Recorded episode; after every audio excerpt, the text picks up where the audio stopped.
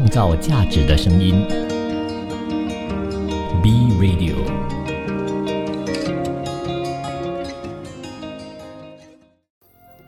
一种食材，一段人生，用食材铺成故事，以美味诉说人生。B Radio 食材人生，创造价值的声音。B Radio 欢迎收听今天的食材人生，我是主持人 Chef Dong。本期分享的食材是牛肉。相信牛肉呢是很多朋友的美食佳肴的主要食材之一。当然，除了那一些嗯关于宗教的问题不能吃牛肉的一些的朋友，但是除了这一些朋友以外，我相信很多人从小开始呢就会吃一些关于牛肉的一些的料理。就比如在马来西亚的话呢，肯定从小到大都有吃过牛肉沙爹这一道烧烤。当然，除了这一道烧烤以外呢，马来西亚也有很多的料理，就是比如我们的冷丹牛肉，或者是我们路边总是会看到那一些有族同胞在卖的汉堡、牛肉汉堡，或者是那一些快餐店。在卖的一些的配套也是属于牛肉汉堡之类的。如果你说起一些比较高档的餐厅的话呢，那可能是属于西式料理比较多，或者是韩式料理。西式料理的话呢，可能就是有那些牛扒啊，或者是牛尾汤啊，或者是呃 beef bolognese，就是我们的牛肉肉酱面。韩式料理的话，肯定就是韩式烧烤牛肉咯，或者是一些的呃韩式牛肉汤啊大酱汤之类的。所以今天我们说到这个牛肉呢，在小时候我的印象中，牛肉就是出现于快餐店的牛肉汉堡。我还记得那一年。才五岁的时候吧，就是去的那个游乐场，就是有卖的汉堡。我相信很多的小孩子去到游乐场，肯定是不能控制，就是一直想要去玩。所以那一年呢，我跟着妈妈去，所以妈妈说先吃完了牛肉汉堡之后，才去呃玩你要玩的一些的项目。我还记得当时我只花了五口就把整个汉堡吃完了，就立刻的跑去玩，不是因为那个汉堡小。是因为那时候呢特别心急，就大口大口的把汉堡赶快把它吃完，立刻的就去跟朋友一起去玩这些游戏项目。我相信很多人小时候都有这么顽皮的时候，对吗？所以说到牛肉，就想到汉堡，想到汉堡就想起小时候那么顽皮的过程。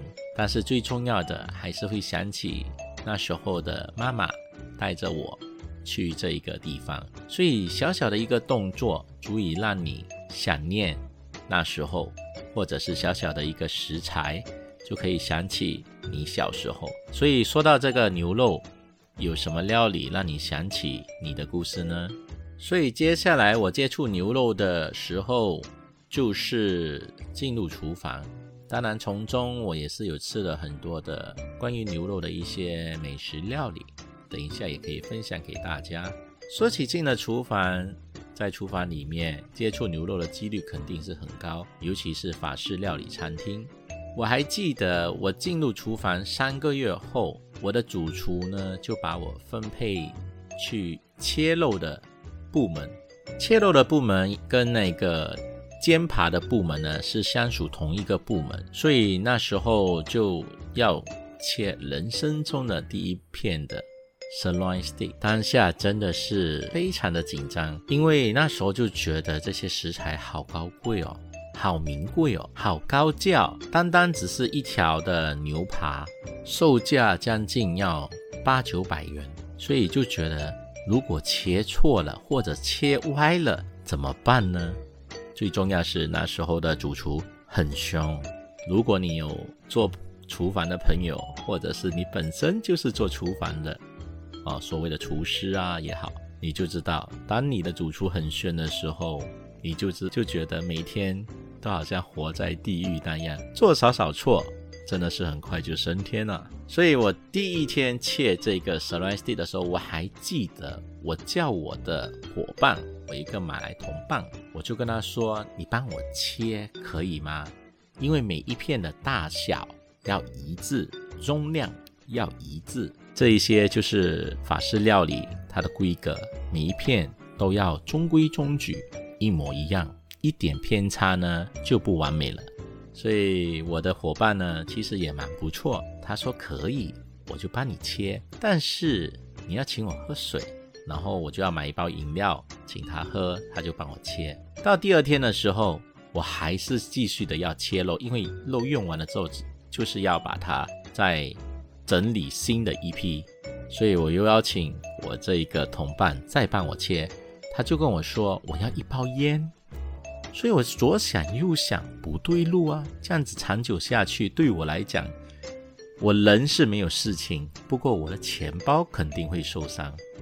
那时候有一个中餐师傅就告诉我说：“他说你应该学会自己切，因为这是你的经验。如果你一直求助于人，你永远都学不会。”这一句话到今天对我来讲还是很有帮助。至少这一片牛肉让我想起了这两个人。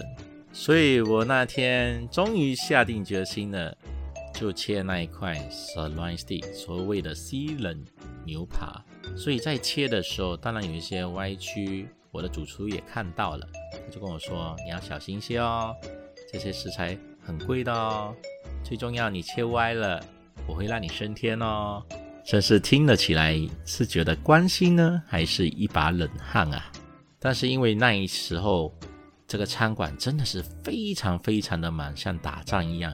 每一天你切好的牛肉，比如我们有西兰牛肉，有我们的肉眼，也有我们的 tenderloin 之类的，每一天都要处理这一些，每一盒都要过千的食材，而且是由不同的国家进入，有些日本，有些是美国，有些是澳洲。当然，久而久之，经验是累积回来的。当你切到出神入化的时候，每一片肉你拿在手上的时候，连称都不用称，你完完全全可以猜得出来，这个是两百克，这是两百三十八克，这是五十二克之类的。所以这一个都是熟能生巧，这一个真的是很神奇。当时还记得，不管工作多忙都好，还是会跟着伙伴来猜一猜，今天我切的这一片肉到底有多重。所以在这个繁忙的厨房里面，它也是我一个很轻松的一个游戏啊。这是偷偷的说啊，千万不要给我的主厨知道。当然，除了这些牛肉的处理以外呢，最重要的还是要烹调，就是要来煎，我们所谓的 grill。所以在煎的部分呢，真是很考究功夫。为什么呢？因为每一片肉的大小、厚度都不同，不同的部位。不同的烹调方式，不同的部位，不同的烹调时间。比如我们有三分熟、五分熟、七分熟、九分熟、十分熟之类。当然，这些熟度我们也是按照客人的需求去做，而且呢，每一片肉的品质也不同，所以呢，我们一定要掌控火候。至于呢，也要掌控的是时间。所以在这一个牛肉的部分。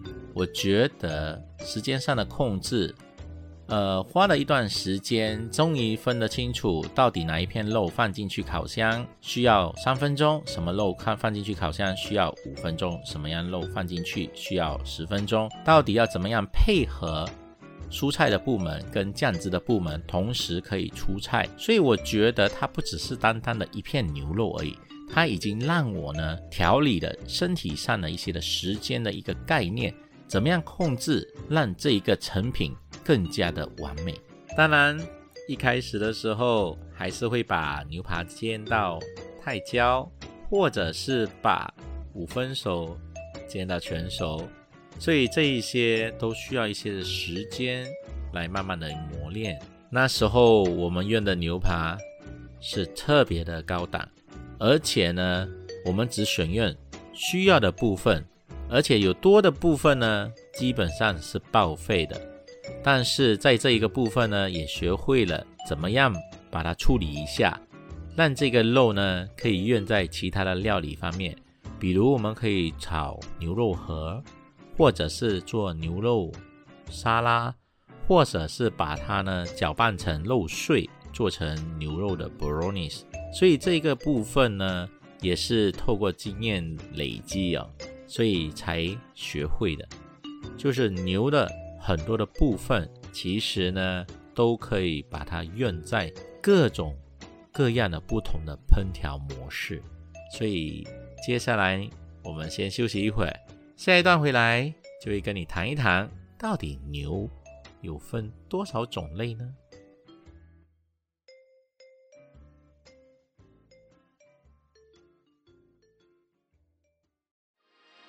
创造价值的声音，B Radio。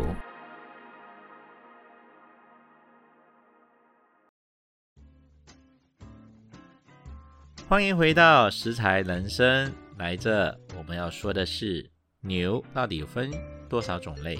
第一个我们要分享的是松板牛肉，哇哦，这个是世界顶级的牛肉啊！至少到目前为止，全世界最顶级的牛肉呢，就是我们这一个日本的三重县产的松板牛，是全世界最高等级、最昂贵的牛肉，没有之一哦。即使在日本的高级餐厅呢，也未必能随时随地尝到最顶级的松板牛肉。主要是松板牛肉呢，它是有限量的，每一年。生产多少只，每一年只可以售卖多少只。松板牛肉呢，是以肥瘦相间的纹理和入口即化的口感，被称为肉类中的超级艺术品。如果你平时只是吃市场上的普通牛肉的话，那这一个松板牛肉应该就是你吃的那种牛肉的十倍或者是二十倍的口感。主要还是要分享一下，松板牛呢具有非常严格的管理系统。牛从买入的那一天开始，就要进行偏好、拍照、采取牛的鼻纹哦，人有人的指纹，牛有鼻纹哦。数据呢还要存入管理的系统。出售时需经过严格的检验和肉质的品级，颁发。松板牛的身份证明。牛肉售出后，肉食公司留存牛耳朵和牛屁股上的毛，以做 DNA 查询之用。消费者呢，购买牛肉时，即可通过松板牛的标识上记载的数据呢，查出该牛的出生地、吃过哪些饲料、肉级等级，甚至呢，连饲养员是谁都可以查询到。为了防范盗版，松板牛呢都有身份证。对的，IC 没错，有十位数的电子身份号码。肉店、餐馆都要对松板牛的身份资料呢进行公示。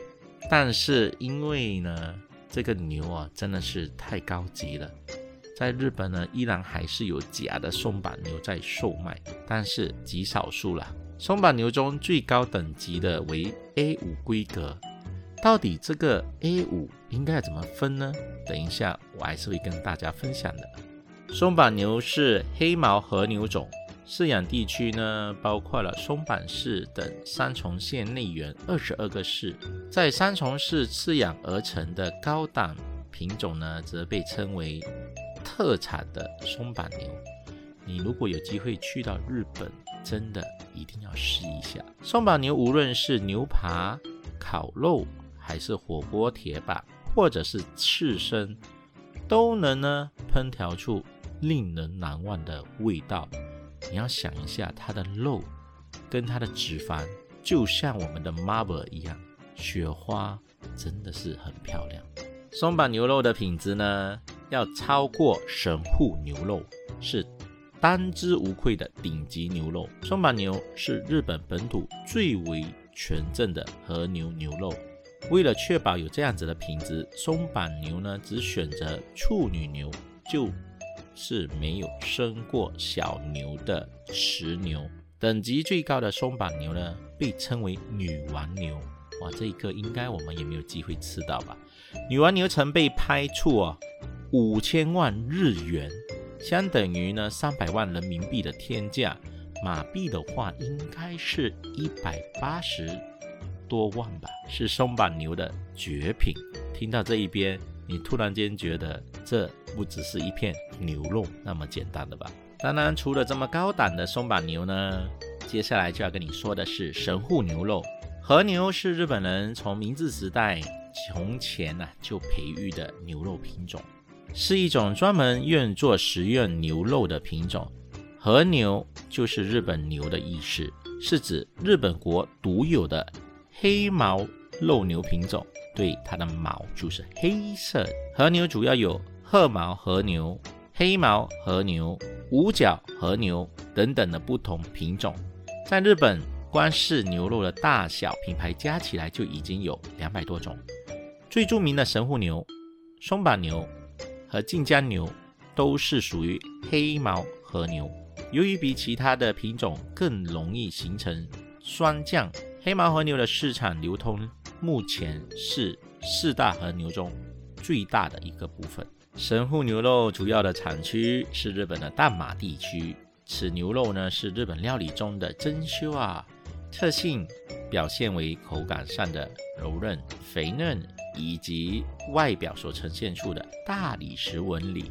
日本牛肉的食用方式主要分为五种：刺身、铁板、香煎、炭烤、寿司、火锅之类的。A 五级的和牛呢，是最适合做刺身，因为皮下脂肪分布均匀成雪花状，所以吃起来呢，入口即化的感觉特别特别的棒。A 三级的和牛呢，由于脂肪分布均匀不太好，因而呢不适合用来做刺身，口感会很干很柴。神户牛本名大马牛，产于呢兵库县北部。大马牛从不吃鲜草，只是混合了大豆、玉米、麦子的干牧草，因此短小精干，肉质鲜嫩，脂肪较低，因肉品上乘。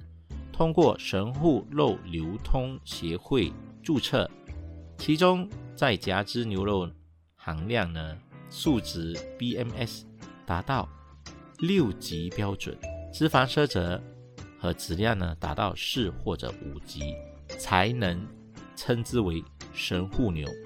古老的大马国空气清新，大马牛注重保持血统的纯正，从不杂交，甚至。保持呢处女牛的本色。接下来第三种就是米泽牛，是仅次于呢松板牛、神户牛之后的日本著名品牌牛肉之一。相信很多人比较少听到这一类型的牛，与松板牛和神户牛呢并称为日本三大和牛之一。松板牛代表日本地区的品牌牛，其财运呢也是黑毛和牛种。在日本本国呢，享有西有松板牛，东有米泽牛的赞美之词，在日本可以说是顶级的美味。所以很多呢，嗯，马来西亚的朋友们呢，去到日本通常都是遇见松板牛或者是神户牛。所以如果你有机会的话，米泽牛呢，你可可以试一下的。米泽牛同样具有堪称完美的雪花分布，会带给你柔软的香嫩的口感以及入口即化的神奇之处，是喜食牛肉吃货的大爱之物。所以接下来我们还有晋江牛、飞蛋牛、契安尼纳牛、夏洛利牛、奥布拉克牛，这一个你肯定有听过的，就是安格斯牛，还有我们的加拿大牛。跟澳洲和牛，我们市场上时常用的也有纽西兰牛肉、阿根廷牛肉、宫崎牛肉、剑岛牛肉、岩手短角和牛。岩手短角和牛呢，是日本政府只认定的四种和牛的品种，其分别呢是黑毛品种、褐毛品种、日本的短角品种、五角品种。此后，这一些和牛呢被严格禁止与外来的牛种杂交，只在和牛内进行分配并自然淘汰。所以日本国呢，对于这一些和牛的部分呢，是特别特别的严谨，也不希望他们呢胡乱的交配，搞乱了这一个品质上面的控制。所以在这一边，除了这一些以外，当然还有一些其他的品种或者是种类的牛肉，基本上有两百多种，我们是说不完的。所以我们说的这几种呢，是基本上市面上比较好吃。或者是市面上呢流通性比较大的牛肉，所以到底有哪一样是你有吃过的，或者是哪一个种类是你最爱的呢？我还记得我在日本神户吃神户牛的那个体验。首先，神户牛呢，在每一间店里面呢，你都会看到有一个神户牛的金牌奖状。就证明了这一间店呢是授权哦，是正式有执照可以卖神户牛的餐厅。嗯，最简单的吃法就是拿来铁板烧，这样子的话就可以把所有的原汁原味的肉汁锁在牛肉里面，还搭配上呢煎到金香的蒜片，再来一个炒饭。这是最传统的一个铁板的一个吃法。那时候我坚决一定要吃神户牛，所以整个口感上真的是跟普通吃的牛呢是有很大的分别。首先，因为它松软，最重要是肉质很多，然后呢有那一个油的香气，说起来真的是口水都流。当然，如果你是还没有试过的话，有机会你一定要试一下。我们先休息一会儿，下一段回来就会跟你谈一下吃牛肉的好处。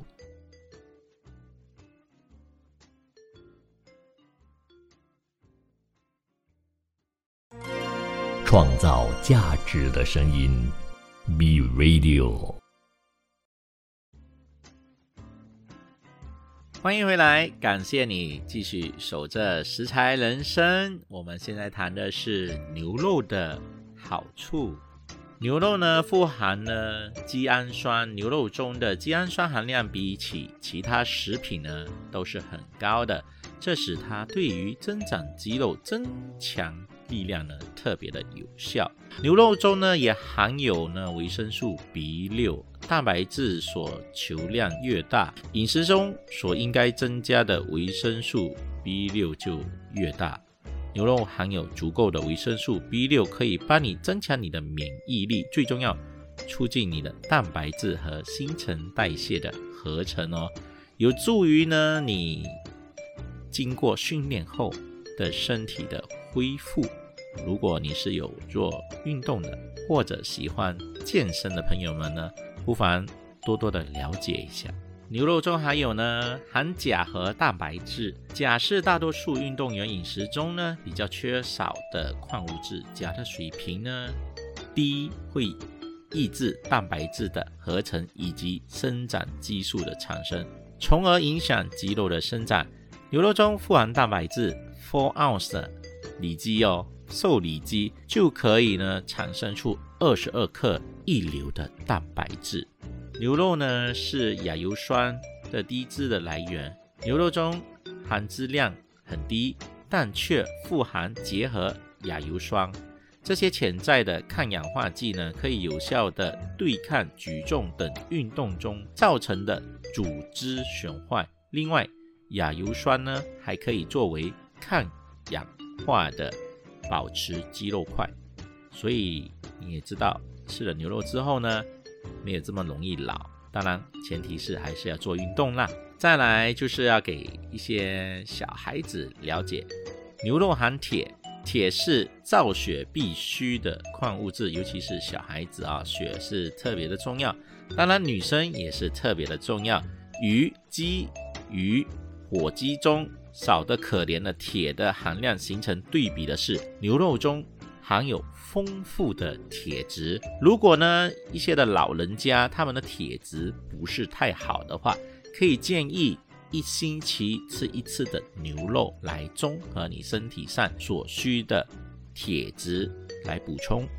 牛肉也含有维生素 B 十二，维生素 B 十二呢是对细胞的产生至关重要，而红细胞的作用呢是将氧气带给肌肉的组织。维生素 B 十二呢能促进支联氨基酸的新陈代谢，从而供给身体进行高强度训练所需的能量。所以，如果你是常做运动，或者是需要爬楼梯比较多的朋友们哦，嗯，除非你是宗教问题不吃牛肉，我个人还是会建议啦，久而久之吃一些牛肉呢，来综合一下身体所需的一些的维生素 B 十二，这是有助于呢，呃，肌肉或者是一些的身体所需要的能量。当然，在这边还是会简单的分享一下，牛肉呢不能和什么一起吃，这些呢很多朋友可能他也不了解，或者是比较忽略的部分，比如牛肉加韭菜一起吃容易中毒，可以用人乳和酱汁来解毒。或者是牛肉加橘子来吃，不利于营养素的吸收。牛肉加红糖一起吃呢，就容易引起腹胀。牛肉加鲶鱼呢一起吃呢，会引起中毒，也是一样的啦。如果呢牛肉加田螺呢，就容易不容易消化，会引起腹胀。最重要呢。会造成的身体不适。如果你真的是有这样子的情况，或者是搭配了这些食材来吃的话，建议哦，还是赶快去看一看医生会比较好。如果牛肉加板栗的话呢，栗子中的维生素易与牛肉中的微量元素呢发生反应，削弱栗子的营养价值，容易呢不易消化。牛肉如果加白酒的话呢，同时使用容易上火，因为牛肉属于呢甘温。补气助火，而白酒呢属于呢大温制品，与牛肉的相配而二乳火上加油。嗯，最重要的是容易引起发炎呐，比如牙齿发炎呐，或者是肿胀之类的。就好像我们在马来西亚，你吃榴莲是不可以喝酒的一样的道理，因为它会呃对于你的食物会有相冲。导致你身体会有肿胀啊，或者是肚子有气呀，然后或者是心口胸闷啊这之类的。所以如果你有这样子的搭配的话呢，嗯，一定要注意哦。不过通常这一些呢都会搭配在中国比较多，因为这一些食材在中国料理中呢都比较常用到，所以有机会出国的话呢，记得一定要多多的留意。说了那么多。到底你知道如何分辨牛肉身体的每个部分呢？牛肉的蛋白质含量高，脂肪较低，营养丰富，在美食界里呢运用的是非常非常的广泛，不管是中式料理，或者是西式料理，或者是日式料理、韩式料理，都可以见到牛肉的出现。在这边特级的话呢，就是里脊，所以里脊呢也是非常贵的一部分。再来一级的一级的话呢，就是上脑啊、外脊啊；二级的话呢，就是鼻板啊；第三级的话就是肋条啊、胸口啊；四级的话就是脖头啊、腱子的部分。这样子说可能也不是太了解，所以我们说的详细一些。比如牛肉的各个部分怎么做最好吃呢？牛颈肉肥瘦兼有，肉质干实，肉纹呢较乱。所以呢，适合于做内馅或者是来煨汤。比起嫩肉的部分呢，出现的绿呢比较有口感。比如有些人拿牛颈肉来做牛肉丸是不错的哦。再来，肩肉就是年牛的前部肉，包括颈部到肩部的牛肉，由互相交叉的两块肉组成，纤维较细，口感较。嫩滑，适合呢来炖，或者是来烤，或者来焖，或者是你来煮咖喱，就比较合适。再来就是所谓他们说的上脑，上脑的部分呢，它的脂肪交杂呢是比较均匀的，有明显的花纹，适合刷，或者是煎，或者是烤这一个部分。如果你要来做内馅的话，也是合适的哦。宣肉的部分呢，在软骨两侧，主要是宣大肌，纤维呢比较粗。面面纹呢比较多，并有一定的脂肪覆盖。煮熟后呢，口感较嫩，肥而不腻，适合呢来炖呢，或者是来煮汤。比如你牛肉炖萝卜啊，也是不错的一道料理。再来就是所谓的肉眼的部分，一端与上脑相连，另一端与呢外肌相连，外形呢酷似眼睛，脂肪交杂呢，又有大理石纹状。所以很多人呢是拿来做这一个肉眼扒，也很多的西餐厅呢都会用肉眼来做这个煎牛扒的部分，口感呢也比较细嫩，我本身会觉得比较喜欢，因为它的脂肪的部分呢也比较少一些。再来就是大家都了解的牛背部最的最长肌，就是我们的外肌。Sirloin 肉质为红色，容易有脂肪的沉淀，有少许的大理石纹路哦。我们常吃的西兰牛扒就是这一个部分。比起菲力沙拉牛扒的操作起来呢，易错率呢要稍微大一些，因为有脂肪，所以煎烤起来呢味道更加的香，口感也非常的好。再来就是我们的里脊肉，中肉。质最细腻的部分，大部分是脂肪含量较低的筋肉，tenderloin，也就是一般所称的小里脊肉，是运动量最少的、口感最嫩的部分，常用来做菲力牛扒或者是铁板烧。菲力牛扒对操作要求比较高，多一分就柴了，所以呢，一般菲力牛扒都在三至五成就足够了，所以不建议你吃这一个。Tenderloin 的部分呢，要选用全熟，因为全熟的话呢，口感就比较柴。再来就是牛的纯肉啦，它的肌肉的纤维比较粗大，然后呢，脂肪量呢也比较少，只适合做鱼呢切肉丝或者是爆炒，你可以这样子去做会比较好。还有就是牛腩的部分，肥瘦相间，肉质有点嫩嫩。啊，但肉味呢是浓郁的，所以很多呢广东人就喜欢做呢焖煮牛腩这一道的料理。还有一个部分就是腱子肉，分为前腱和后腱，熟后有胶质感，适合做红烧或卤。酱牛肉之类，所以其实牛它从里里到外都是可以完完全全的使用完。比如牛尾可以做牛尾汤，然后呢，它里面的内脏可以作为牛杂这一道料理，也是在香港蛮出名的。所以哪一道牛的料理呢是你最爱的，或者是你最爱牛的哪一个部分？有机会的话呢，也可以留言让我了解。我们先休息一会儿，下一段回来就会跟你谈一下牛肉的料理美食。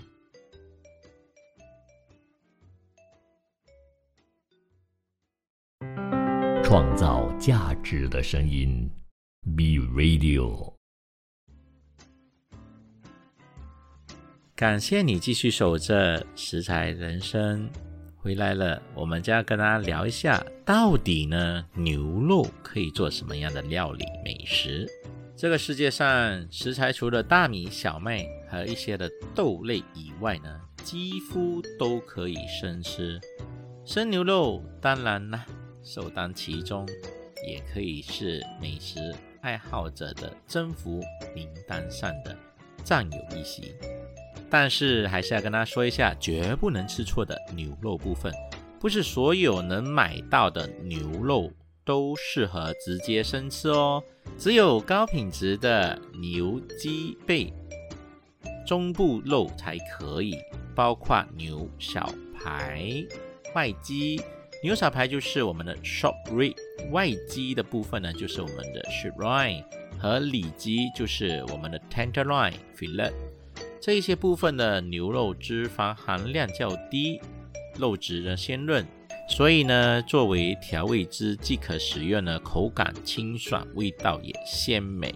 但是还是一样的，只要你的肉是新鲜的话呢，足够新鲜就可以做生吃的部分。但是如果你是冷冻肉的话呢，建议哦，还是要煎熟了之后吃会比较好。再来就是跟大家说一下了，简单的说一下，如果呢你是有呃喜欢吃法式的塔塔生牛肉的话呢，基本上你只需要把你新鲜牛肉的牛菲力肉呢，把它呢碾平做成肉馅状了之后，作为调料。为什么呢？因为啊它里面所调的一些呢，就是我们的一些少许的盐呐。一些的胡椒啊，有些人会放一些 Tabasco 之类的，然后一些的生抽或者是 LP sauce 来做腌制，因为透过这一些的辣汁啊，或者是我们的 Tabasco 或者是我们的那个 LP sauce 来做腌制的时候呢，它是有一个熟成的一个效果，所以当然最后你在吃的时候还会搭配一些的呃酸菜啊，或者是其他的调味料来做一个搭配。所以你在吃的时候，基本上这一个牛肉呢，它已经有杀菌，也有一个熟成的过程，所以你在吃的时候也比较安心。当然呢，这是一个法式的著名料理，有机会的话你可以试一下。如果你是不敢吃生牛肉的话呢，嗯，你可以做一下其他的呃料理，也可以。所以这边说了，法国人常吃用呢调味料有香草啊、大葱啊、凤尾鱼啊、提鱼啊、橄榄啊、番茄酱啊、蛋黄酱啊、酸豆啊、芥末酱啊、酸黄瓜、西芹、白兰地、盐、胡椒等去做一个调整。这一个是比较正宗的法式的一个做法，因为呢，白兰地你也是可以换成其他的烈酒或者是波卡之类的，当然。为什么要用这一些呢？就是可以让你的肉呢做成一个杀菌跟那个作为熟成的部分。当然，这一个是传统的做法。如果你不懂得怎么做，现在基本上很方便，我们可以去找 YouTube 或者一些的食谱，你可以来做一下。当然，呃，比起猪肉。羊肉来说的话呢，牛肉呢做成塔塔的几率是比较高，而且呢也比较安全。所以如果你是不吃牛肉的话呢，你可以用三文鱼来做塔塔，或者是生鲜的这个 scallop 来做塔塔，你可以试一下。如果你不懂的话呢，你可以上网去看一看哪一种塔塔呢是你最喜欢的。当然，牛肉塔塔塔塔呢口感是比较不同的。再来呢，就是意大利的，法国完了之后呢，就是跟意大利有关的，就是我们的伊式啊薄切生牛肉，就是我们的 beef carpaccio。carpaccio 呢，就是我们的意大利的一种菜色，它是嗯 carpaccio 呢不一定是用牛肉哦，它可以用鱼或者是其他的部分啊这一个做法。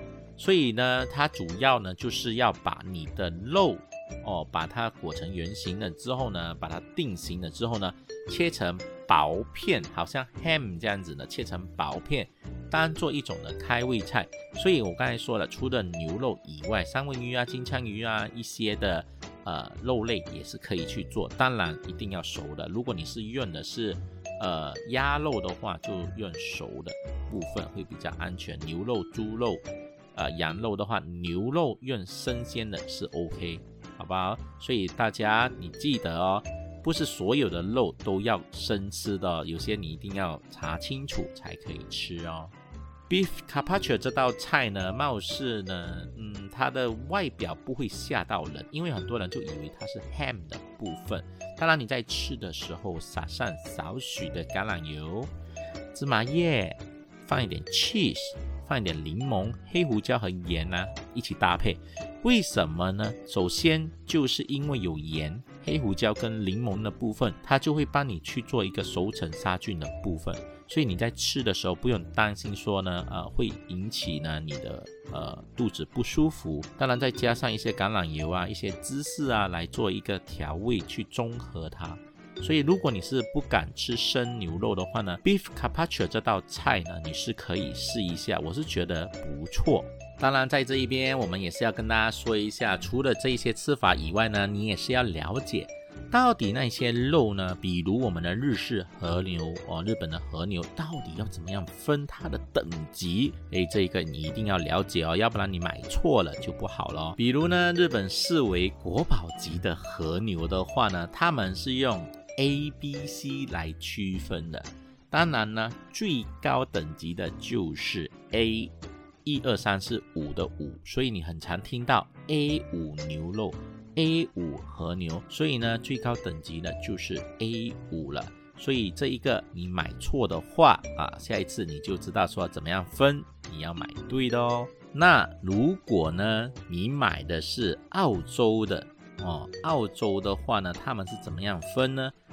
不同的模式，他们是以一二三四到九来分，然后呢，他们是以 M 来做等级，所以呢，M 九呢是他们最高的等级，所以也是只是日本的 A 三的水平而已。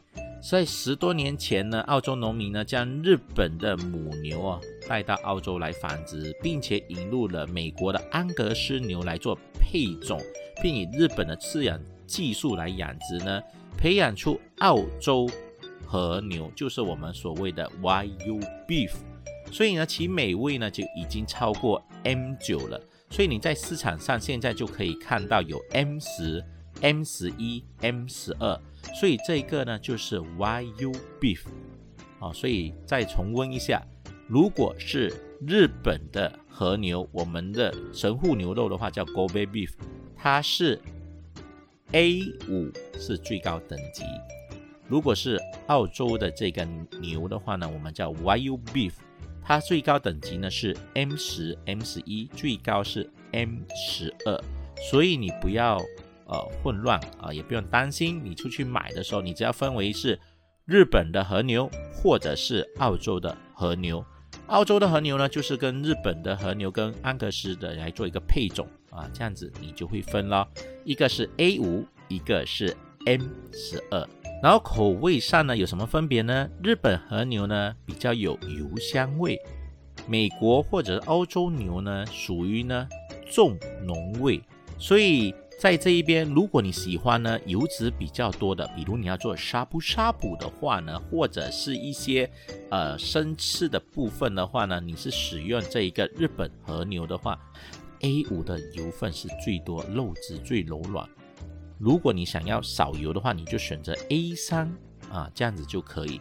当然，如果你是来煎扒的话呢，喜欢浓郁的味道，你就用我们的 M 十二。哦，这样子有很重的啊油香跟肉香，这个就是日式的和牛跟美式的和牛的分别。所以说起牛肉的部分，其实有很多很多的东西可以分享，只是说今天先让你们了解到怎么样分日式的和牛跟澳洲的和牛。如果你在吃的部分呢，在马来西亚最基本的一个做法就是像你说的。嗯，他们就会煮 curry，curry 的话，多数是用本地的牛啊，就是本地我们当地的牛。如果是牛扒的话呢，就是选用了美国的牛比较多。如果你是说一些做一些精致料理啊，或者是日式料理的话，才会引进这一个和牛。但是其实，在神户的话，每一年它也是只有产三千头的神户和牛，而且。他们都只供于神户使用，所以如果你在外面听到有人说啊神户牛啊我在卖啊，嗯你要小心一些了哈，尽量的啊不要买错，因为呢听说他们是没有出口的。所以今天的节目呢就到这里了，下一期我们再见哦。最重要呢，你们记得要 like subscribe 我的节目，还有 B Radio。最终要把这个食材人生的部分呢，帮我 share 出去。当然，如果呢你有问题，或者是有些想要询问的，想跟我交流，你可以去 IG 那边找我，Instagram 你找 Chef Dong，这样子呢，你就可以在这边留言。这样子，我们下一期再见喽。